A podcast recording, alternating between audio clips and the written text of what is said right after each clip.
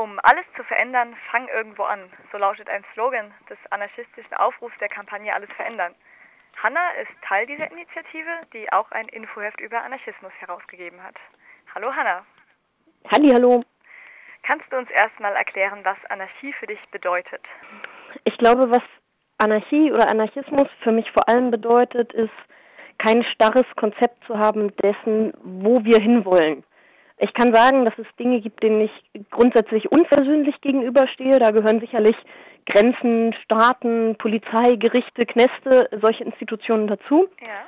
Aber ich habe nicht den Anspruch, ein komplett fertiges Gegenbild einer Welt aufzumachen, weil ich glaube, dass solche Ansätze immer genau daran scheitern, dass sie Menschen nicht mitnehmen. Und ich will Menschen mitnehmen. Ähm, und ich glaube, dass wir eine schönere und befreitere Welt die natürlich auch nie fertig ist, sondern sich Ja. immer auf dem Weg irgendwohin ähm, befindet, nicht von oben herab und nach einem vorgesetzten Plan durchführen können, sondern gemeinsam umsetzen müssen mit Leuten, die halt was wollen und für was kämpfen und Träume haben und Ideen haben.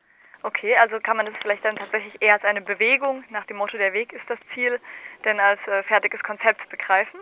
Ja, ich glaube, ich finde es ziemlich traurig, irgendwie irgendwas überhaupt als ein fertiges Konzept zu begreifen. Also ich Okay. glaube, ganz grundsätzlich im Leben würde ich an alle Sachen so rangehen, dass sie hoffentlich nie fertig sind, weil ich immer den Anspruch habe, Dinge besser zu machen.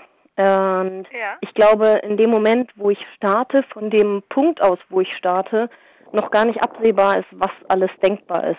Weil in dem Moment, wo ich was Neues erschaffe, bewege ich mich ja auch in neuen Bedingungen. Also indem ich was Ja. verändere, verändere ich dann damit auch die Rahmenbedingungen, die dann wieder für Leute das Umfeld sind, in dem sie neue Ideen spinnen können.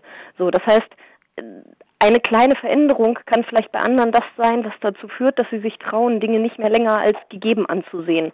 Sich zu trauen, Sachen zu hinterfragen, zu sehen, hey, was anderes ist irgendwie möglich, ich fange jetzt auch an, mir Gedanken zu machen.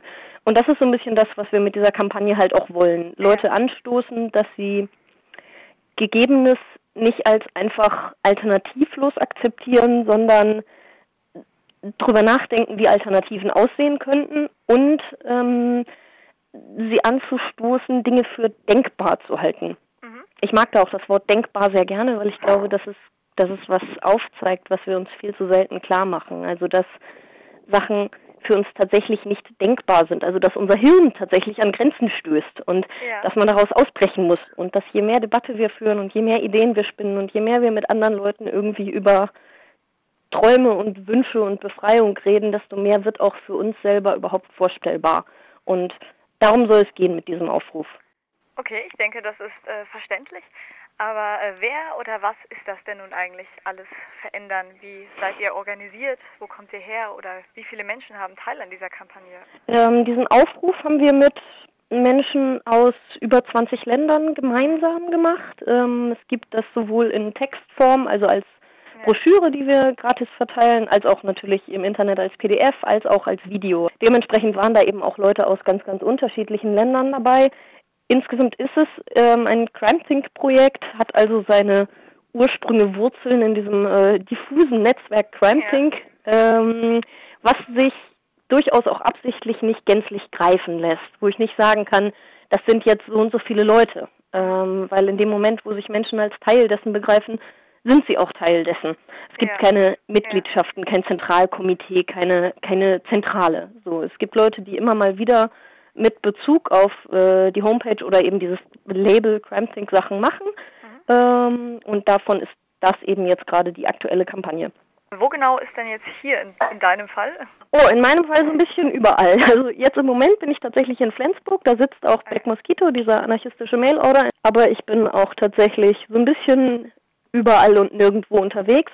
In letzter Zeit eben auch, weil ich viele Veranstaltungen zu Crime Think Sachen mache, nicht nur zu dem Aufruf alles verändern, auch zu Work, ähm, beziehungsweise grundsätzlich zu Fragen nach Arbeit, Kapitalismus, Widerstand. Und da bin ich im deutschsprachigen Raum so ein bisschen überall unterwegs. Alles klar. Ähm, die Vision von Alles verändern ist ja eine herrschaftsfreie Gesellschaftsordnung ohne Hierarchien, ohne Regierung, vollkommen selbstbestimmt und frei. Wieso kann unsere Demokratie ein solches Ideal nicht leisten? Ich glaube, bei Demokratie gibt es ganz grundsätzliche Dinge, auf denen sie aufbaut, die unvereinbar sind mit einer äh, herrschaftsärmeren oder herrschaftsfreien Welt. Hm, zum einen brauche ich für eine Demokratie immer ein ganz klares Kollektiv, was irgendwas entscheiden darf. Das ist dementsprechend immer eng verknüpft mit Ausgrenzung. Also ich muss definieren, wer dazugehört. Damit muss ich definieren, wo die Grenzen sind und wer alles nicht dazugehört.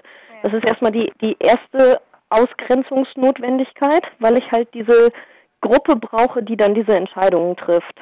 Dann ist bei Demokratie immer eine ganz wichtige Frage, auf was werden eigentlich die Fragen runtergebrochen? Also wie stelle ich eine Entscheidungsfrage? Und davon hängt dann ab, was überhaupt denkbar ist. Und es gibt eben nur noch ein Schwarz und ein Weiß. Es gibt nur noch ein Ja und ein Nein. Das führt dazu, dass, dass Lösungen, die vielleicht unterschiedliche Facetten der einzelnen Meinungen mitnehmen und zusammenwerfen, gar nicht mehr denkbar sind.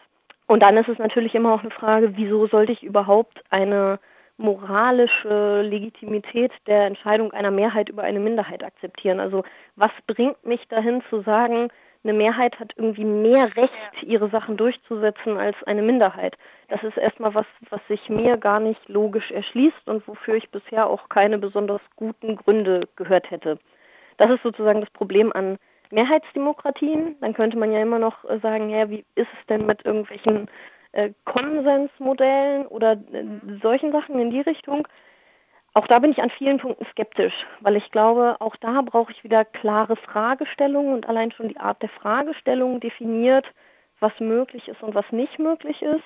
Und ich bin ein großer Fan davon, einfach möglichst viele unterschiedliche Ansätze nebeneinander stehen zu haben. Ich, also mein Ziel ist sozusagen eine Welt, in der viele Welten Platz haben, also in der Menschen individuell entscheiden können, wie sie miteinander leben wollen. Und wenn sich dann Leute selber entscheiden, miteinander eine Demokratie aufzumachen, sollen sie doch machen, solange sie dann niemanden sonst reinzwingen und die Leute jederzeit quasi diese Kooperation verlassen können. Dann ist mir das egal. Also ich will jetzt nicht anmaßend sein und sagen, Leute dürfen das nicht. Ich finde nur, es ist anmaßend, wenn Leute mir äh, sagen, dass ich nach ihrem Modell zu agieren habe. Ja, tatsächlich. Mich persönlich hat auch noch niemand gefragt, ob ich Teil dieses Staates sein möchte. Wir werden ja quasi alle in eine Welt bestehender hierarchischer Strukturen hineingeboren und sozialisiert auch. Wir wachsen auf mit einer bestimmten Sprache, mit gewissen Geschlechterstereotypen und einer an die existierenden gesellschaftlichen Normen angepassten Erziehung. Insofern sind wir wohl niemals wirklich frei. Wie könnte tatsächliche Freiheit verwirklicht werden? Ich glaube, es gibt nicht den einen Weg zur Freiheit und auch nicht die eine Version von Freiheit. Ich glaube, Menschen sind so unterschiedlich, dass sie auch für sich selber sowohl Freiheit als auch den Weg dahin finden und erfinden müssen und auch immer wieder neu erfinden müssen. Also äh, unsere Leben sind halt irgendwie alle auch eine Baustelle und ich glaube, in einer befreiteren Gesellschaft wären sie das auch. Also auch da ist gänzliche Freiheit immer ein Ideal, was wir vielleicht anstreben können, aber kein Zustand, wo wir irgendwie ankommen könnten. Und deswegen glaube ich, gibt es da gar nicht so die eine Antwort drauf, sondern es ist eher so, dass ich mir wünschen würde, dass mehr Leute sich zutrauen, zu suchen äh, und in ihrem eigenen Leben zu gucken, was könnte für mich denn der Ansatz sein? Wo könnte ich kämpfen? Wo stehe ich überhaupt in dieser Gesellschaft? Von wo aus kämpfe ich? Habe ich Lust, von dem Standpunkt, den ich gerade inne habe, aufgrund all dieser bekloppten Zwänge um mich herum zu kämpfen?